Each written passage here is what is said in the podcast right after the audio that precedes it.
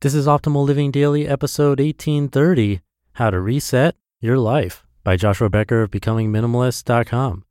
Happy Monday and welcome back to the Optimal Living Daily podcast, where I read to you every single day of the year. I'm Justin Malik, by the way. Today I have a post from Joshua Becker, a super popular writer and minimalist. For now, let's get right to it as we optimize your life. How to Reset Your Life by Joshua Becker of BecomingMinimalist.com. I was talking to a good friend of mine earlier this year when she made a fascinating remark to me. They were in the process of selling their large home in order to pay off some debt. When I asked her how they came to that decision, she said to me, We've decided to hit reset on our life. She continued, quote, For too long, we've overextended ourselves financially, and it's time to take whatever steps are necessary to start fresh. So we put our house on the market and began living within a tighter budget. I don't know what we were thinking living like that for so long, but it's time to hit reset on our lives. End quote. I found the phrase to be almost magical. We've decided to hit reset on our lives. I was reminded of a computer that had begun to run too slow, overheating with too many applications running in the background. Control, Alt, Delete, reset. Or as Anne Lamott once said, quote, almost everything will work again if you unplug it for a few minutes, including you, end quote. In speaking with my friend, I was reminded of my own life. In many ways, I had reset on my own life when I discovered minimalism. I went back to the beginning, challenging my consumption and the many unhealthy habits that had become present in my life. Of course, not every life is in need of a full reset, and I'm smart enough to know that resetting a life is not the same as restarting a computer. You can't just delete past memories, experiences, injuries, or every unenjoyable responsibility in your life. Resetting the direction of one's life requires more than a few minutes of downtime. But we are nearing January 1st, the time of year when we naturally assess the trajectory of our lives and what direction we are heading. And maybe, just like my friend, your life needs a reset. There's a powerful truth in the reality that you are in control of your life and you alone are responsible for the experience of living it. If you do not like the direction you are heading, you alone can choose a new path. If you have become overloaded financially or overburdened in your schedule, you alone can hit reset on your life. Even if our relationships have turned unhealthy, there is a lot we can do individually to foster an environment for change. If your life needs a reset, it is within your power to do so. But how do we go about hitting reset in our lives? I fear to say these are not easy steps. This is not your typical 10 minutes to a clutter free morning blog post. These are weighty changes that require not just reestablishing a mindset, but also implementing the hard work of making it a reality. Sometimes these changes require conversations with loved ones that may or may not be thinking about the same things. But life reset is possible. My friend is a mother with a husband and two teenage daughters. If she can hit reset during that stage of life, so can you. Here are some of the places we might look to reset. Number one, look hard at your spending. Lifestyle creep occurs when an individual's standard of living improves as their discretionary income rises and former luxuries become new necessities. If the idea of minimalism is brand new to you, it is very likely lifestyle creep has crept into your life more than you realize.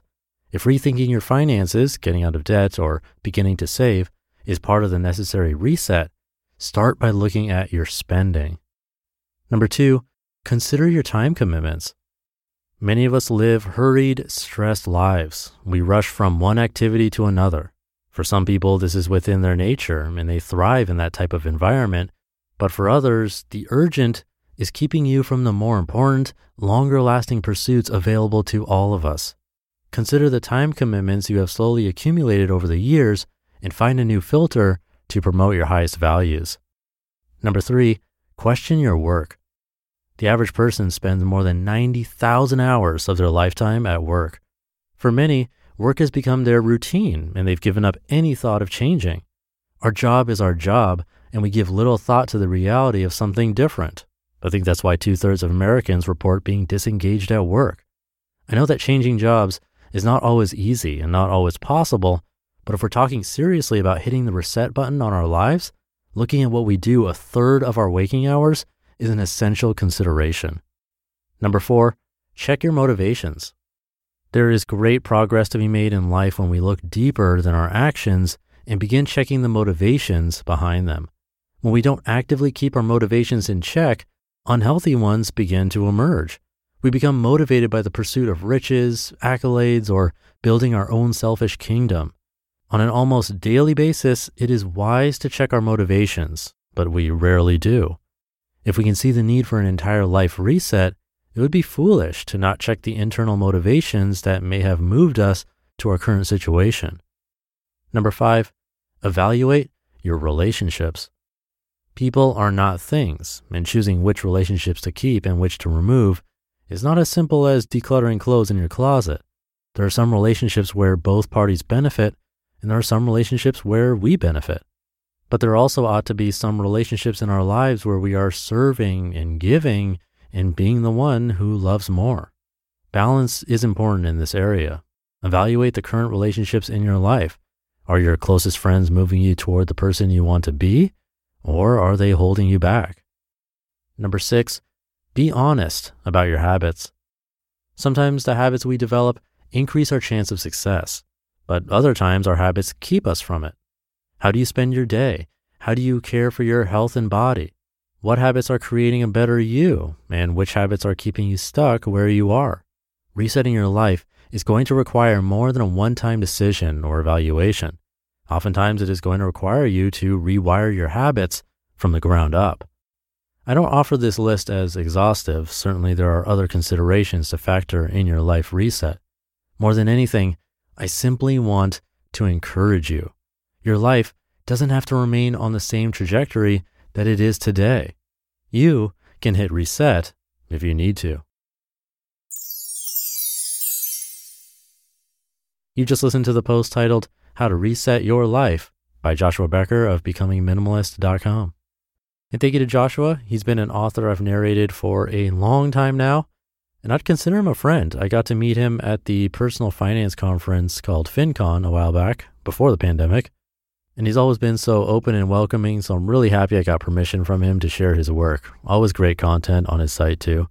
It's crazy that the average person spends over 90,000 hours of their lifetime at work even when not breaking it down like that, when you consider that most of our days are spent basically sleeping and working, those two seem like the most obvious places to start when thinking about optimizing our lives. I think there's only so much you can do with sleep, although lucid dreaming is pretty awesome and takes a lot of practice and awareness to do consistently. You can check out episode 50 way back in the day to listen to my own article about lucid dreaming. But work, the world is your oyster there. May not seem like it at times. We can feel stuck. But like Joshua said, it is an essential consideration. So really take that to heart. But that should do it for today. Hope you're having a great day, a nice start to your week, and I'll be back tomorrow as usual, where your optimal life awaits.